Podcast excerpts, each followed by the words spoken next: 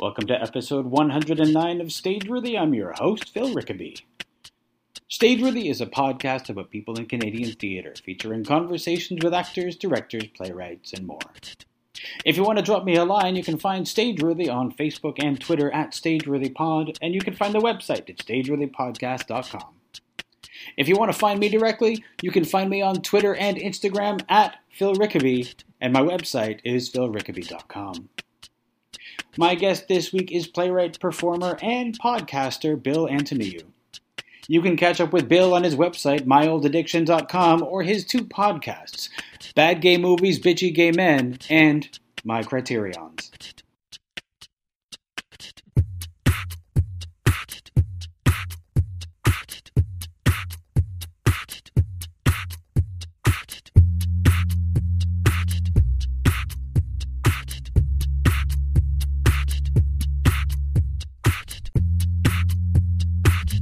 Are you're primarily a playwright, or I don't know that I'm primarily anything. Okay, yeah. All right. Well, what are you? You're a slash. What are all of your slashes? I mean, I think of myself as a writer. Mm-hmm. I did spend most of my life with the ambition to be an actor, mm-hmm. but writing became more prevalent. But I do lots of kinds of writing. So I write plays, but mm-hmm. I write film reviews as well, mm-hmm. and. You know, for 9 years in school, I wrote essays, and I thought I was pretty good at that. So,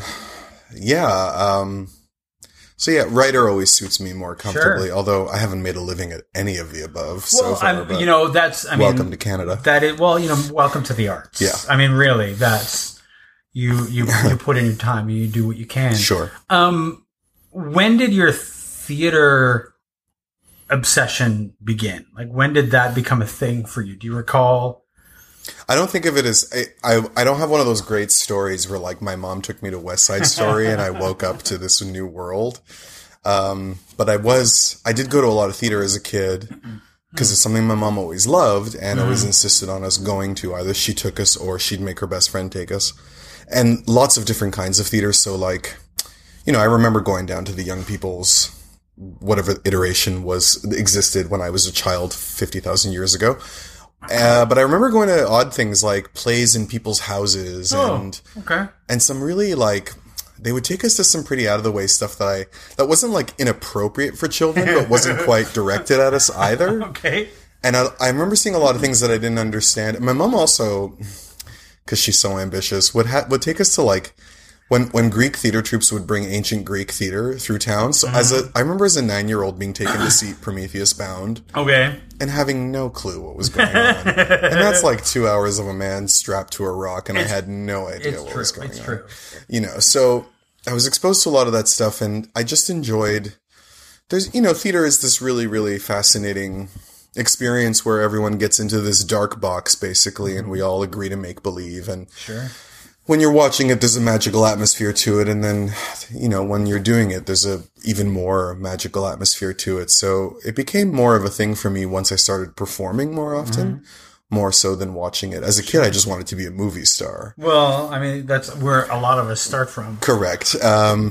Because I thought Indiana Jones just showed up and did all these fun things, and that was the life. If only that was true. Basically. But once I got to be an adult and then I decided to seriously pursue acting, I started working in theater because when you pursue acting, you just end up doing that more. Yeah. And because you don't get paid. And I just enjoyed it so much that it became more my focus. Sure. Yeah. Where did you grow up? I grew up here, in Scarborough. Okay. But I'm a Toronto kid, I suppose. Sure. It certainly was. We always came into the city for theater all the time. So when your family was when you were being taken to see all these shows, you were making the big trek from Scarborough downtown. Yeah, and it was so exotic. Like, did you drive? I came downtown for doctor's appointments or theater. Those are the two things that much more fun to come for the theater. I don't know. I didn't mind the doctor's appointments. Okay, so much, that's fine. Yeah. You were saying that your mom sort of, like, went to a lot of theater on her own. Was that But that's, do you know if that's something that she just grew up with? Or was that she didn't do so much here because, you know, she came here as a young woman and got married, and just the immigrant experience, they find themselves too busy to do fun stuff. Yeah. So she did that more back home. So she's from a small town in the north of Greece, from a very, you know, strict Protestant family. Now the whole, when the Greek theater companies come to town, now that all makes sense. So, but she, as a young woman, she moved to the capital city, to Athens, to live with her aunt, and her aunt was like the cool one in the family, the, you know, the one who loved to do a lot of fun stuff and loved the theater a lot. Until she died, my great aunt loved going to the theater, so she took my mom to everything, and that was, those were the years that that really awakened my mom. I think she probably always loved it, but really like indulged that, and so it was important to her that we also have. You know, she was in this new city, in this great new city with so many opportunities for so many things, and she wanted to make sure we didn't miss out on any of them. When did you start acting yourself?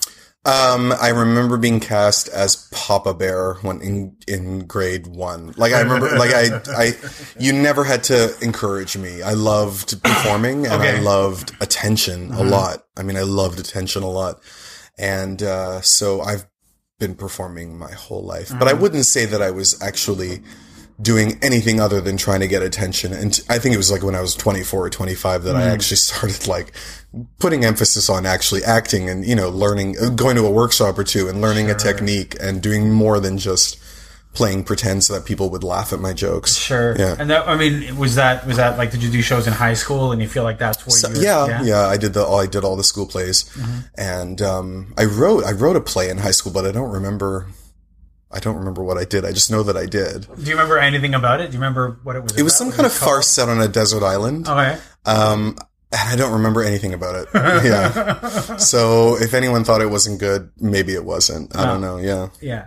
And when you were in your early 20s and you started, like really starting to think about acting, did you go to theater school? I did York University for a year after high school and dropped out after a year. And I don't know why. I was just a really, I think maybe I was always a good student because I always liked school. And I think high school was a bit too easy for me, and not because I was super smart. I think my mind just worked in the way that it needed to for getting through high school. And then I got to university and everything was really hard, and being immature and not very disciplined, I balked at the idea that it should be so difficult. Were you in the theater stream there? I was in the theater program. Yeah, it was a good program. Yeah. I can't say anything about the program at all, and everyone was perfectly nice enough. And I actually still, I have friends still that I made in that year that I still know and hang out with.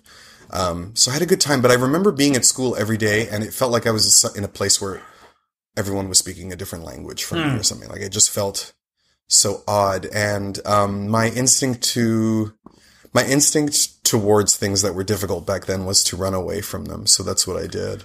And by dropping out, I mean, I just stopped going to classes one day.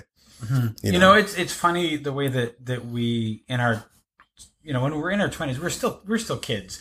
We don't. Not even. I was 18. We don't acknowledge that when we're that old. You know, I'm an adult. Yeah. I can do what I want. Yeah. But I mean, really, we're kids, and so we react in childish ways. Yeah. And one of the ways is to run away. Absolutely. Things. Yeah. And I mean, I have really good parents who are, you know, they were just, I guess, really worried for me or something because. It's the sort of thing my mom especially would never let me run away from, and so I don't know why they did, and I don't hold it against them for doing that. Like, did you tell them that you weren't going? Yeah, and they were very upset. My mom called me illiterate for many years until I went back to, you know, getting a university education was very important to our parents. So, you know, and my sister had done really, really well. She's a high school teacher, and she has like 3 degrees, so, right? You know, she's done very well. While as in my case, I took a few years of just, you know, working jobs and reading and watching movies because movies are my main thing and hanging out with my friends. And then there was just a moment where I woke up and I was like, no, I have to actually do something, you know? So that's when I looked for an agent and I got one and I started working in theater. And then a couple years after that, I realized I really did miss school and I really did want a university degree. So I went back, but I did an English degree, not a theater degree, which ended up informing my theater writing as well as acting. What was the, like, when you, like, you were going just for like a general English? For an English specialist. Okay. Yeah. I mean, it's an undergrad, so you don't focus on anything, but most of my coursework was, my personal fascination was with Victorian literature. So okay. If I do pursue postgraduate work, that would be where I would, you know, focus my attention. What is an English specialist? It just means that I take, it has to do with how you weight the number of courses you take for your degree, like how many English courses versus, I know it sounds way better than it actually is. Well, I mean, it's that question of like, you know, so you're a specialist in English. Yeah. What does that mean? It just means I spend most of my academic career on English courses and only some of it on other pursuits. Okay.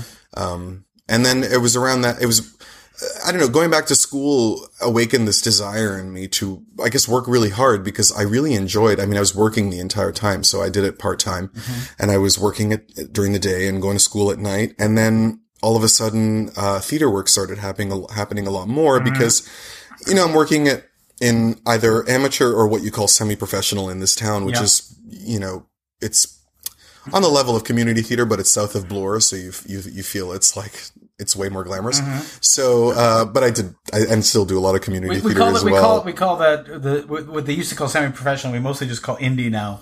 Sure. Yeah. That's how I refer to my place. Sure. And I found myself getting a lot of work doing those because I'm an adult male and those are hard to come by when you're not paying, as I've learned from casting my plays as well. So, and so I was doing, at one point, I think I was averaging about 6 or 7 shows a year. Right. So every night after work, I was either going to a rehearsal or going to class and getting very little sleep and was really happy the entire time. So I've learned since then to stay busy. When you went back to school, like, you know, how much time had passed since you left York? And 7 years. 8 years. 8 years. Because, you know, you're like now in your late 20s when you're going back to school. Yeah, I was going to say, I'm not now. No, not now. But wait, like when you were going back to school. Yeah. In terms of the age difference with the kids? Yeah. Considering, I did it over a period of 9 years. Okay. And the age difference was felt a lot more towards the end than towards the beginning. I don't remember feeling super out of place. I was so, excited / nervous, you know, like I was really excited to be back in school and I was really excited about my courses. At the same time, I was so terrified of being back because I didn't know, can I do this? Right. You know, I did so poorly the first time around. U of T didn't let me in when I first applied because I'd done so poorly the first time around. I had to really, beat down their door and make sure they understood that, you know, people should not be punished for a choice they made at 18 and that people can change. So, I remember my very first day pacing, around Robarts Library for a long time before having the guts to go in to class. And my very first class was the history of Russia and, just being really scared. So it didn't really register to me that I was an adult, you know, I still felt young at 27. That changed after about 9 years. But I don't know. Especially, many of the years I was doing night courses, and night courses are a really healthy blend of all different kinds of people doing classes. So it wasn't as weird as if I had been doing. If you've been full time, then it would have been, yeah. When did your mom stop calling you illiterate? The minute I applied to school. Yeah. And the minute I got in, and she was very happy. My mom respects effort. She doesn't need you to, you know, prove anything. She doesn't even acting was something that she didn't take seriously until I took it seriously and pursued it. Okay. And so the fact that I haven't become a movie star yet doesn't bother her at all. When you were, initially when you were going to go to university, you had decided you were going to go and be an actor. Right. And so you went off to university. Was that anything that your mother was concerned about?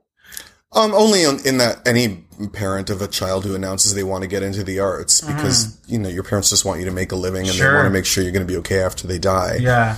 So I'm like, well, then put money in the bank for me to take from you when you die, you know, and leave the rest to, you know, neither of my parents gave me too much grief about it other than the usual, like, it's not a very stable life pep talk and find something stable. And I don't know. And I've been working a regular job for a long time now. So it's not really foremost of their concerns. Okay. By the way, I love that this whole thing is about my mom. She's going to be thrilled, even though she'll never listen to it. But yeah, well, you know, she'll know. You can tell her. Her friends will tell her. We mostly talked about you, mom. She'll that's be like, right. Of course, that's how it should be. Yeah. No, she doesn't. She feigns modesty.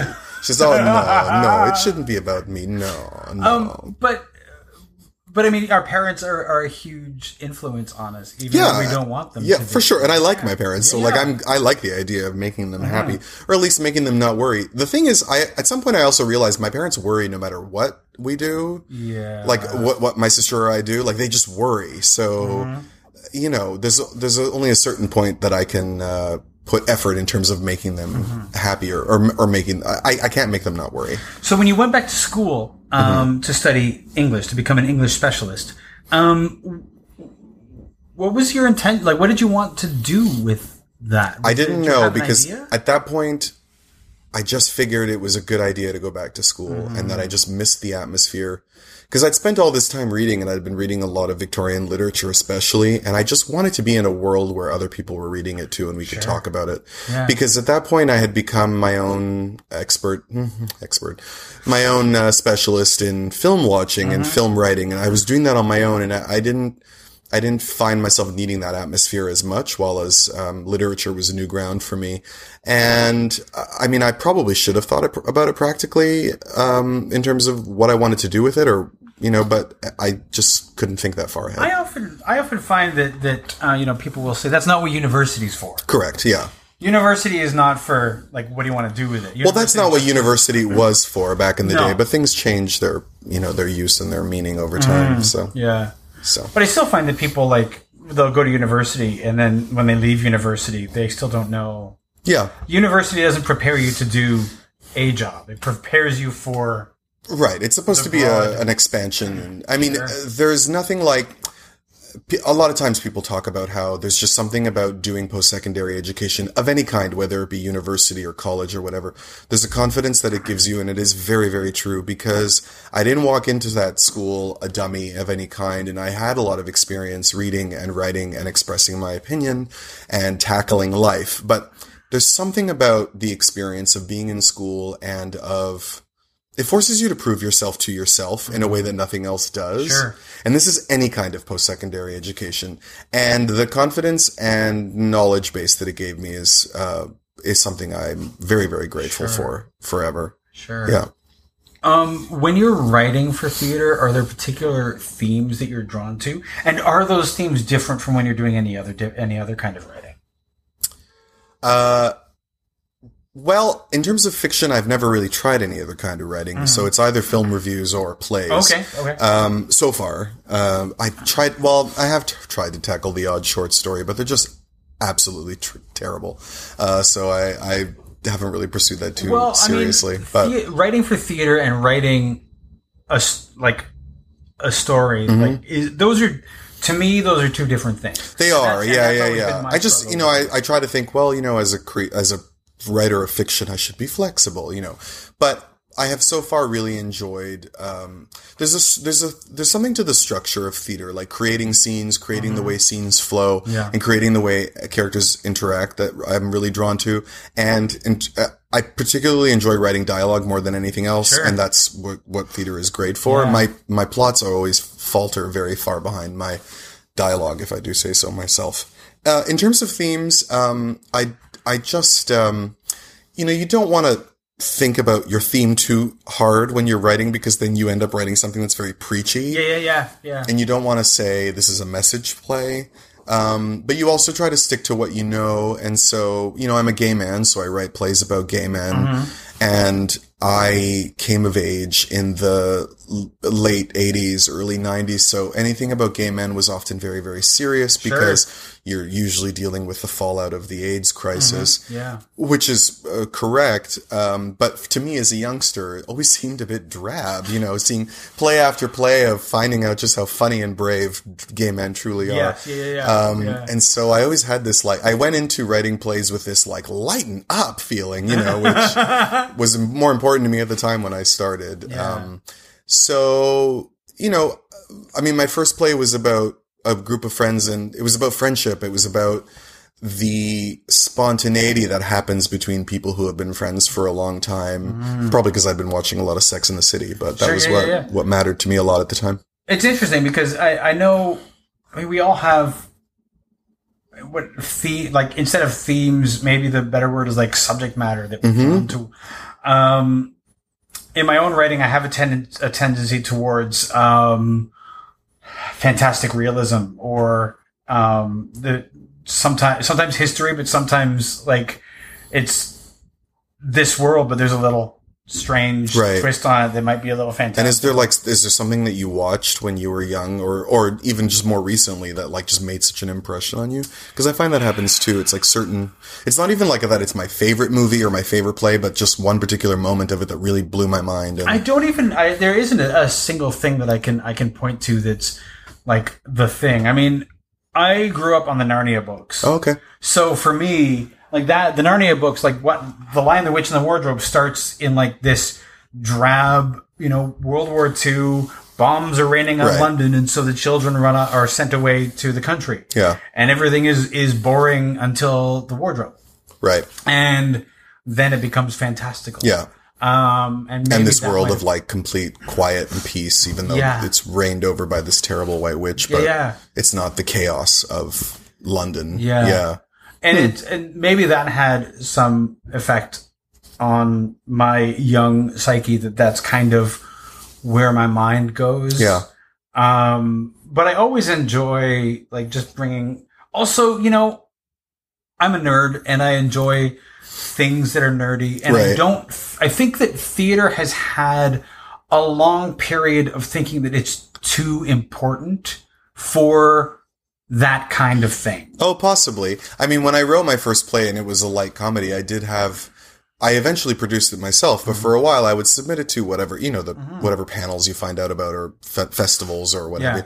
And I would get a lot of feedback from people saying, this is just not what plays are supposed to be about. Yeah. And I said, well, I'm not going to have everyone deal with deep, dark themes just so that you'll find it important. And I mean, the characters were talking about friendship and relationships and getting through life by holding on to each other. So those are, deep themes anyway. They're just not being dealt with in this very, I mean, I may be reading too much into the responses that I was getting, but I did get that from time to time. And that was not feedback that I accepted in any way. There are certain genres that theater has not done, like, when we look at plays, generally, they lack the fantastical. They are very much like, family comes to terms with the horrors of their past or whatever. Right. Well, but we do it in our living room, because every play's a living room scene and all these. Well, that might also be, I mean, Lucy Maud Montgomery always said that Canadians, we don't have very, very dramatic lives, so we have a tendency to overdo what we put into our narratives. It's true. And yet, I mean, how many stories of a coming of age story of life in the prairies or life in the Maritimes or whatever, and like all these things. Yeah. And in terms of, like, and I know that a lot of us do have dramatic lives in this country too, before anyone writes and decides to illuminate me on how hard everyone has it. But I mean, in terms of like the genre stuff, like theater in general doesn't do well with sci-fi, doesn't do well with fantasy and horror. Well, we're always scrambling to try to figure out what will sell, right? And that's a really, really hard thing to figure out. Yeah. And in Canadian theater in particular, I know that there's generally a really hard time trying to figure out what it is that will work with mass audiences, which is not, I mean, that's not something that I'm too concerned with because I produce my plays independently and I just worry about selling 3 weeks. But I don't even know if our theaters are thinking about what will have a broad appeal because... Well, I mean, they always want to make a profit and they rarely do. Well, that's the thing, right? And so maybe if that's not the important thing, then they're thinking about something else. But they're also thinking about producibility, right? Like keeping the costs down because they know the audience is smaller. Yeah, and then also just like, can you even just pull this play off? Like, do you have the resources to pull it off? But I fucking love ambitious because in the theater you're so limited, by just the constraints of the room, Like to be so ambitious as to try something huge, but know that you have to do it in a small way, So you have to be really clever because you don't have special effects. So how do you do it? Yeah, I don't know. I mean, I'm not ambitious. I'm really lazy, actually. So I write my plays in the most simplest. I mean, I just make sure everything takes place and. I just try to think about, I have to find this furniture. So, like, how do I not have furniture on stage? Well, I mean, that's One of the last plays that I produced of my own was like, I set it in like the suite of a hotel. Right. And it was like, okay, so it's a tiny stage. How do I create a suite in a hotel when I don't have any money for decorating and I certainly can't get furniture? Yeah. So it was like, just call Rosemary. Desperate. Yeah. Well, Rosemary takes care of everything. Well, you know, we had to provide a few things in the Red Sand Castle. You just like do your best with what you pull in and well, I mean, when my last play, she was the lead in, and she's like, "Do you want me to do the set?" And I said, "Yes." Like, I just do it. I'm not even gonna, you know, because I know she'd do a great job, and like I knew that it would also be part of her performance to like to create the space around her, and she did a fantastic job. And actually, with my last two plays, I set myself the challenge, like, can I create something dramatically interesting where I don't leave one setting throughout the entire play? And my last two were both one-act plays. In both cases, all took place in the one situation. And, you know, in terms of Heart of the Storm, my second one, Rosemary, definitely. I mean, Rosemary solved a lot of my problems in that play, and the set was one of them.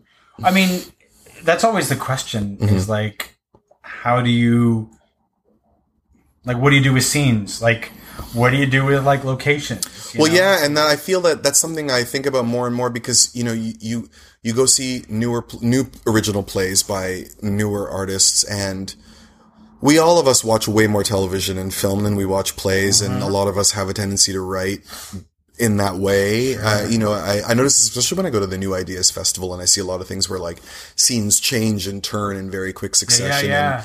And I have a tendency to be drawn towards that. And so it's a challenge I also set myself is to make sure that every scene is like a complete scene in which I work something out and that I'm not just flitting back and forth between situations. Cause it's, I mean, I often see, especially with like newer playwrights who are more used to film or TV, how short their scenes are.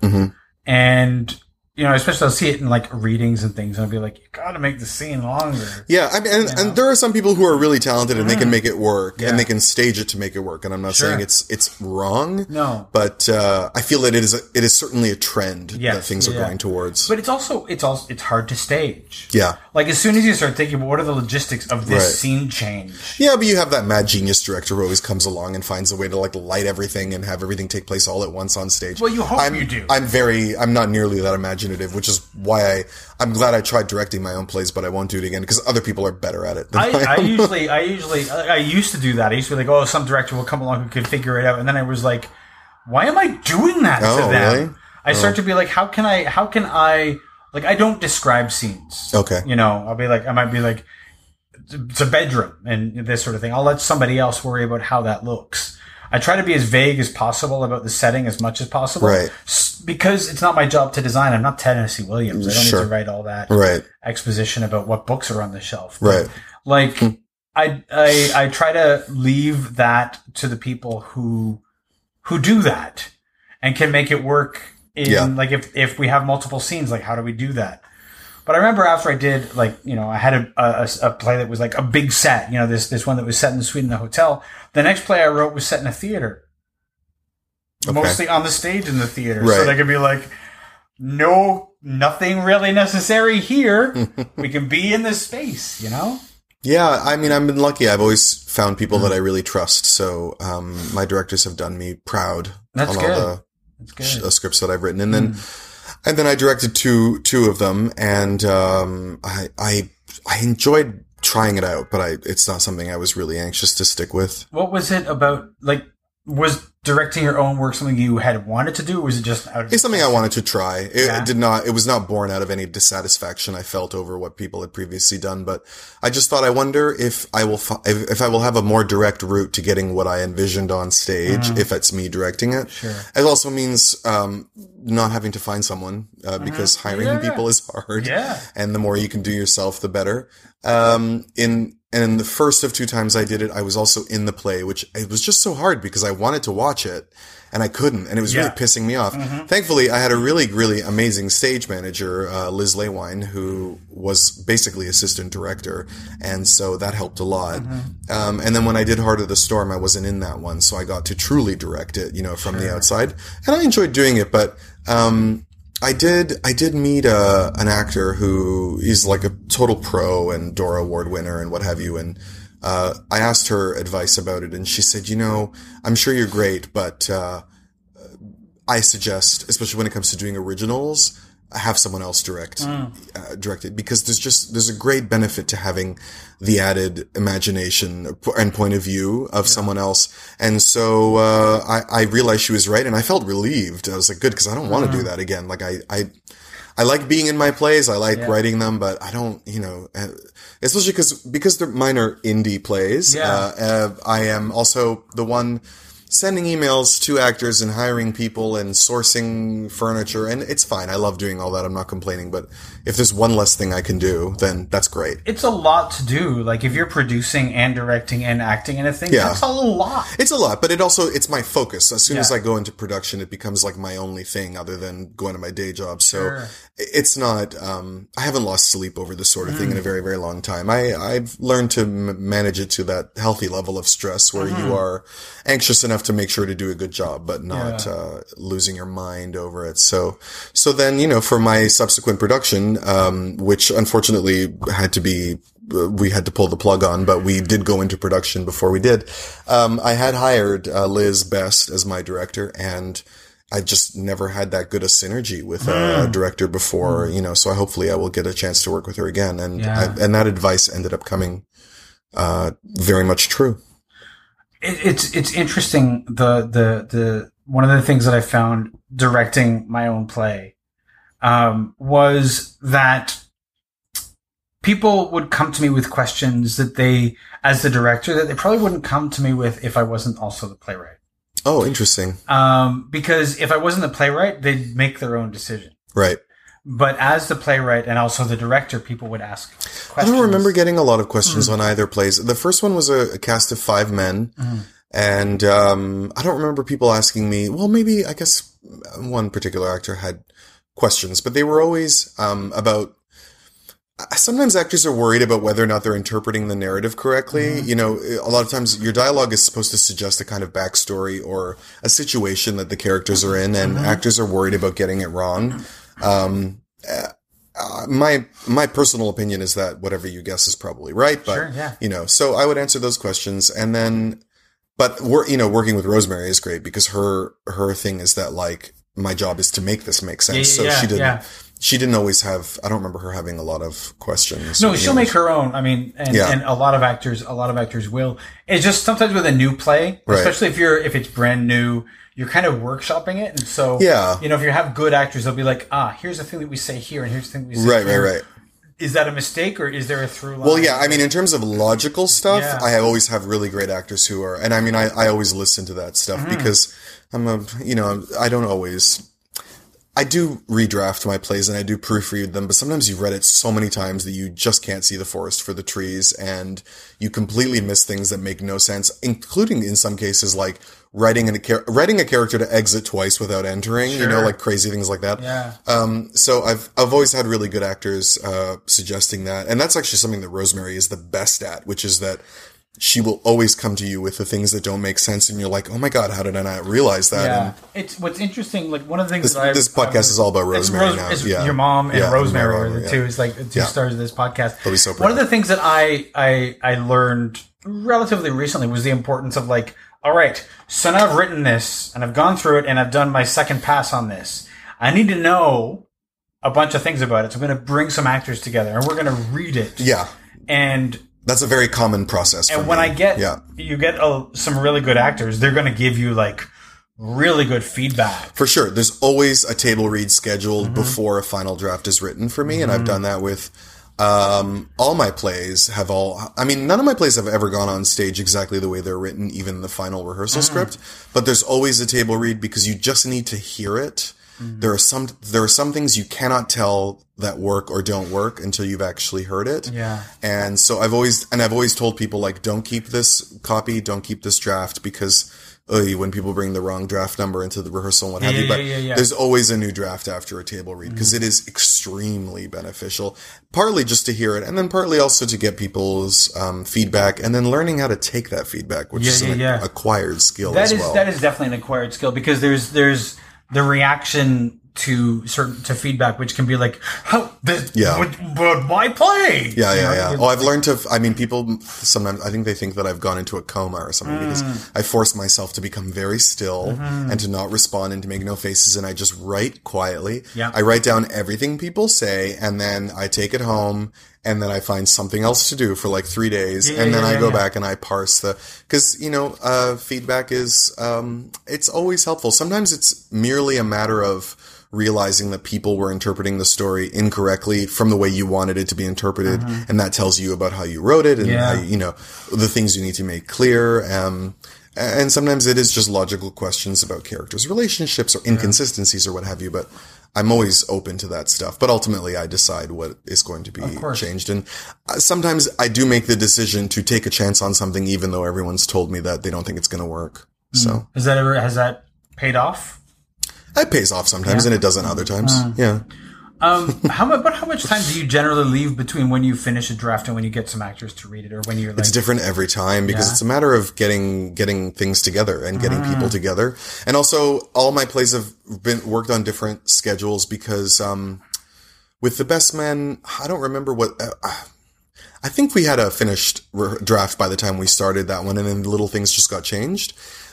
But while we were, The Best Man was in like April of 2011. Yeah. And during rehearsals, I found out that I got into Fringe that summer. Right. So I was writing the new play while rehearsing the previous one. And then I do remember having a table read and then like a week later having a new draft. So that all happened very, very quickly because we were on a breakneck schedule. And I was also like finishing school that year, or I was doing like a year-long Dickens project or something while writing two plays, and my niece was born that Christmas, and like it was just a really. I was so wonderfully busy, and that was the thinnest I ever was too. So it was just a really happy time. Yeah, and so that one all worked rather quickly. While as with We Say Such Terrible Things, I think I had more time because I just produced it on my own schedule. And then Heart of the Storm was the same. So I don't know. Like I know that I would book the theater, but well in advance. Yeah. And so it's probably, if we have a table read, you'll probably get the next draft within a week, if not 2 weeks. Because I usually book the theater to make sure that I finish everything at a certain time. That's a good plan. I'm not really good at self-guiding. Deadlines are super. I wrote a play for 8 years, so I know. Until I finally said, well, the only way I'm going to finish this is if I, like, perform it. Right, so, you know, it's really can be hard to, like... Oh, no, it's really hard. Get your head down and do that. For me, I find that when I'm writing between draft and... So, there's, like, first off, I need, like, at least 4 weeks between draft and second... Before I tackle the second draft. Okay. Because if I look at it too soon, I'm going to be, not like, reading it anymore. No, but also I'm going to, like... I'm too close to it, right? And I can't tear it apart in the way that I need to, right? But then I need some more time before I have some actors read it, just because I need to fortify myself. Yep. And like understand, you know, I need to be ready for it. How many have you written though? So I almost always have plays that are finished or plays that are in progress. Whatever you consider your number. So I've got I have maybe 5 plays in various stages of writtenness. Okay, and I've had 3 that I've had people read. I only ask because I used to feel that way about the need to fortify yourself, but I don't feel that way anymore. I don't know. I feel fine about it. I don't walk in like, fuck you guys. I wrote a play. I just know I need distance between fortify is probably the wrong way to put it, but I need distance. Like I can't finish it and then give it to people to read together. Right. Because I'm still too close to it. Interesting. And I need some distance to be able to kill my baby. Yeah, I wonder if that... I haven't felt that way in a long time. And maybe it's just because I haven't written anything that's particularly personal to me in a while. I don't know. Maybe it's my problem, but... Well, I mean, everybody's different, right? Everybody's different. Yeah, I suppose. I need to... I never think of it as finished, right? Right. I find that usually the reason why you are worried about criticism is because then it means you have to work on it more. And the thing about writing in general and writing plays in particular is you just want it to be done. Yeah. So if people don't tell you it's perfect, then that means it's not done, and that means you have to work on it. It's like, please tell me it's perfect so that I can do something else. Oh no, I didn't. See, the thing is, and that was always. It took me years to figure out why I had so much trouble with my first drafts. Right. Because I wanted them to be perfect. Oh, yeah, for sure. And I hadn't realized yet that the only purpose of the first draft is to be finished. Yeah. Absolutely. It doesn't even have to be good. Oh, I think that's the purpose of like the seventh draft. I don't know. I've learned to, I mean, when I first started writing with my first play, I was so stressed out about getting it right that I ended up in the hospital. Like I was so stressed out. Right. I wasn't sleeping for days and I was like crying day and night and just, you know, really, really melodramatic stuff because people had read my first draft and said, it's really good.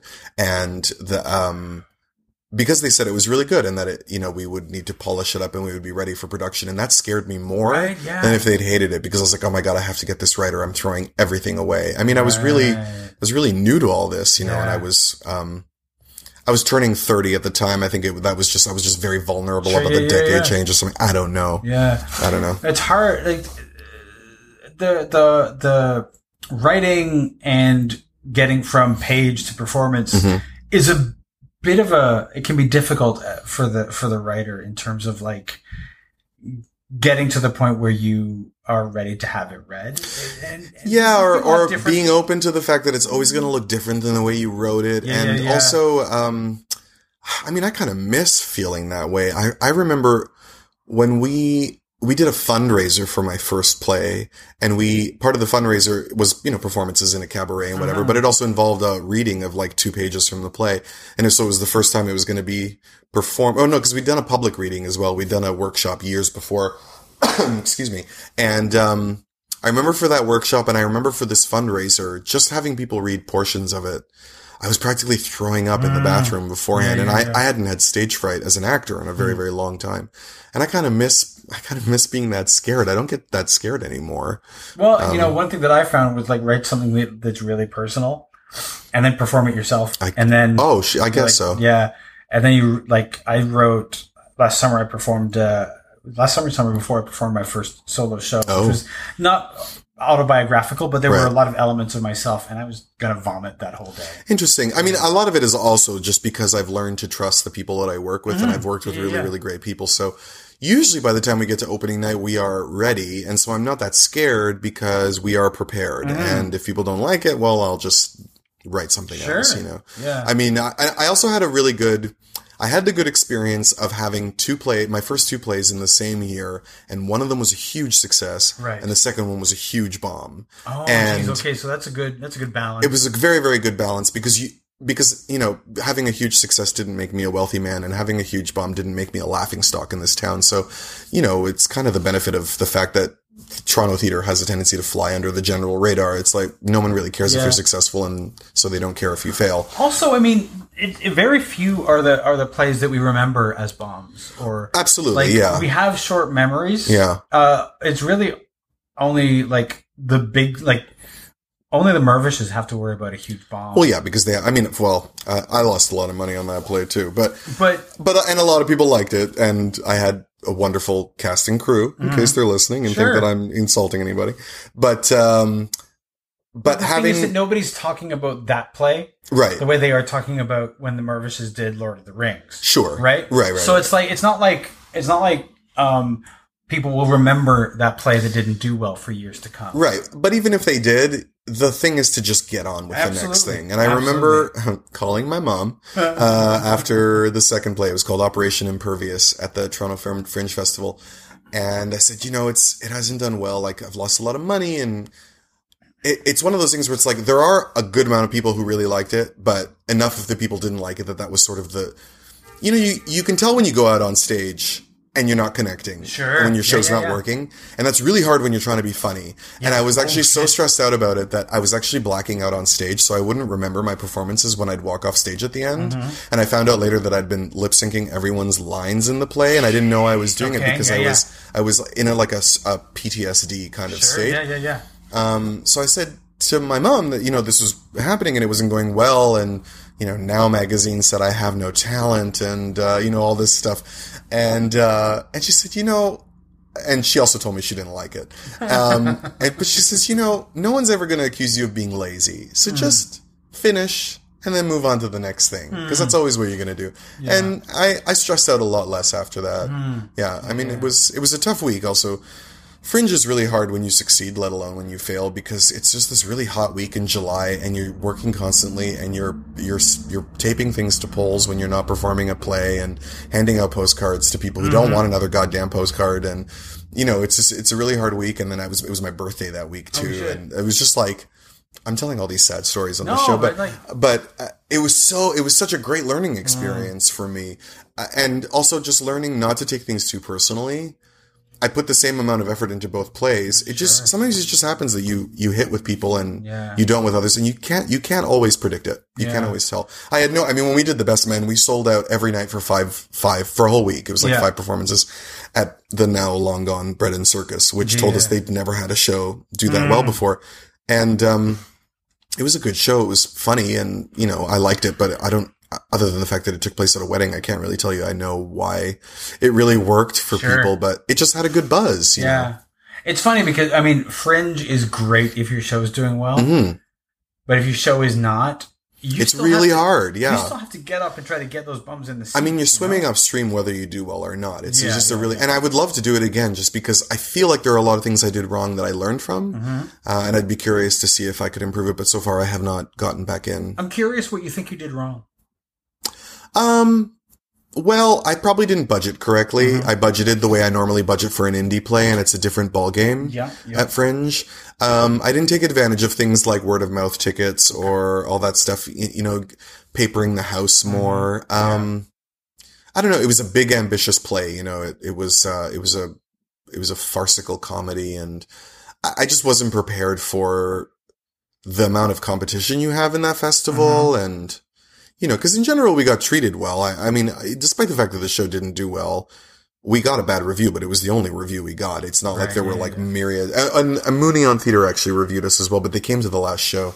So they liked it, but it couldn't help at that point. But, you know, people weren't throwing tomatoes at me or anything like that. And, you know, it was just, and I think also if I do it again, I would be better prepared for the physical duress of just doing that many shows in a week in that much heat. I mean, it's usually the worst week in summer that we do that festival. It's also, you know, not just doing the shows, but like you are go.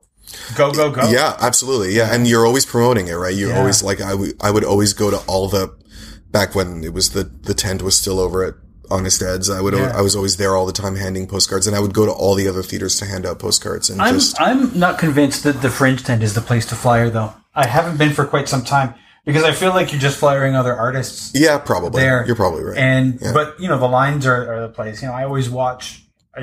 I wish I could be Jem Rolls.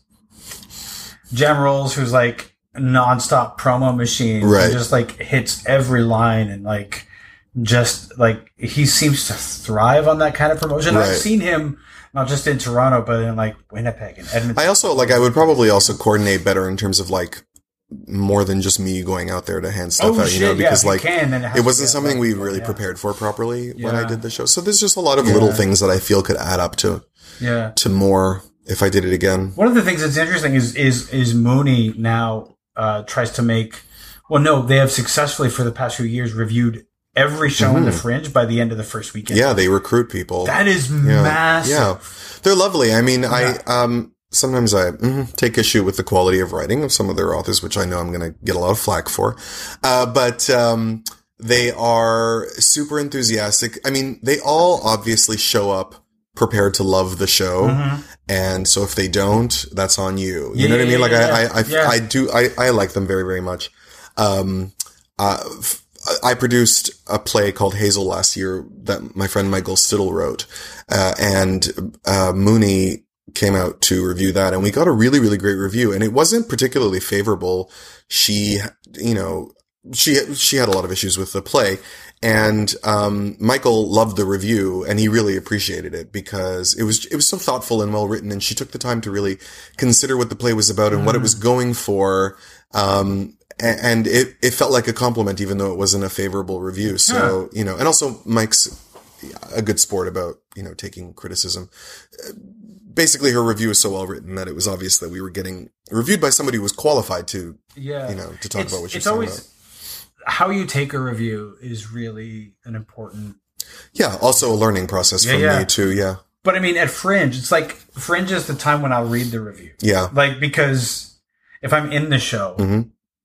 I need to know what that says. Interesting. Because if I'm in that show and I'm promoting the show, I got to know what the show says. So when I'm flyering, yeah. I can say, Mooney. Oh, this is where my friends come in handy. Yeah. I don't read anything until the play is over. Mm. And particularly if I'm performing in my own play, I do not read the reviews, because that was also a mistake that I made on Operation Impervious. Although I have to say, before the review even came out, I remember going out on stage on opening night and realizing it wasn't working. Mm. And that it was just a long week after that. But yeah. And the review just sort of confirmed that. But I don't want it in my headspace. And that's not just a bad review. I don't want a good review in my headspace either while I'm performing. It's too distracting.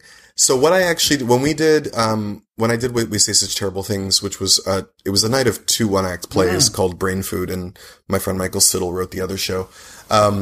I had my friends, I said, look at this review and tell me if there's a good pull line from it that I can put on the poster. And they would give me one and I would put that on the poster. And then I read them. I actually read them at the closing night party. Sure. And there were a lot of, favorable ones and criticisms, whatever. And I was fine with them. It was not a problem for me at all. But I just didn't want any of that in my headspace. Yeah. And I tell my casts also, once we open, like, we will get, someone will review us. We'll get a blog somewhere, if not an actual publication. If you want to read them, it's up to you, but please don't talk about it. Yeah. Don't share it with anybody. I personally don't want to hear about it. Sure. And maybe other people don't as well. It's interesting. Having done a Fringe tour, and, in Montreal, Winnipeg, Calgary, and Edmonton, the learning how to take all of the reviews, whether they're good, mediocre, or bad, and just to be able to how to deal with it while still knowing that you need this information, because you want to be able to walk up to people and say, CBC gave us, said this, that sort of thing. And so we would, very carefully, all of us together, and, it was not a solo show, so we had a cast that was they don't know what they're talking about. Right. They love this in Winnipeg, being able to do all that stuff and to be able to, bolster each other was really important. But, I mean, it's something you should definitely never take personally. No. I approach the status of reviews from a producer's point of view, which is that, this is either going to help me sell it or it's not. So if it's a bad review, I don't take it to heart. It just means I can't use it to help sell the show. It depends on whether there's a good pull quote in there or not. Well, there can be. Yeah. Absolutely. But that's what I mean. And in some cases, excuse me, a review doesn't have a good pull quote in it, and it's a bad review in your pan. And it's just like this. There's no point in losing sleep over it. I mean, I've worked with actors who really do take reviews very personally, and I just don't know how they've been doing this so long. And I don't know, maybe it contributes to their vulnerability on stage or something, that they're like this. I don't want to be super critical of the way other people see things, but I remember going into performance one night of a show I was in, and a guy said, he was just in a really bad mood. And I said, what happened? And he goes, it really upsets me when a review comes out and I'm not mentioned in it. When my work is not mentioned. And I thought, oh my God, it never occurred to me to care. And I don't mean to be so proud of that, but it just never occurred. I mean, I was the lead in Hairspray, the musical, and I did not get mentioned. Playing Edna Turnblad, I got a passable, so-and-so's having fun playing Edna Turnblad, but blah, blah, blah is great as everybody else. And I guess I noticed it, but I didn't take it personally. I don't know. I don't know if you can, the reviewer, especially if it's print, then they have a finite amount of space. Yeah. Or if it's Mooney on Theater reviewing all of the shows for the Fringe before the first weekend, nobody's got time for a long review. I think it's also just that as an actor, I enjoy it. I enjoy doing it a lot more, I think, than people enjoy watching me. And I don't mean that so self-effacingly, but I just don't think that I turn heads in that way as a performer. I think I'm serviceable and skilled and what have you, but I'm not usually a showstopper. And I realize this also because my writing gets a different reaction from people that's way different from what my acting gets. It's interesting because I know that for me, if I'm involved in a show and somebody else is getting pointed out, I'm fucking so happy for them. Absolutely, because I want them to be happy for me when it happens to me, because we all have our day. Oh, sure. And we can't have it every time, and sometimes you are the focus and other times you are not. Absolutely. So I don't know. You should always be happy for people when good things happen to them, because they're gonna have their crappy days too. Well, yeah. Bill, are you on social media at all? Are you on Twitter? I am, yeah. You can find me on Twitter at Ooper77. And you can find my blog at MyOldAddiction.com where I review movies. Uh-huh. And then I have a podcast called Bad Gay Movies, Bitchy Gay Men, which you can find on iTunes. And I also have a personal podcast that I do going through my Criterion collection. Mm-hmm. And it's sort of my journey through movies called My Criterions. So people can find me there too. Nice. Yeah. Awesome. So yeah, I have a few. Yeah. That's good. Thank you. Thank you so much. My pleasure. It was absolutely my pleasure to do this. Thank you.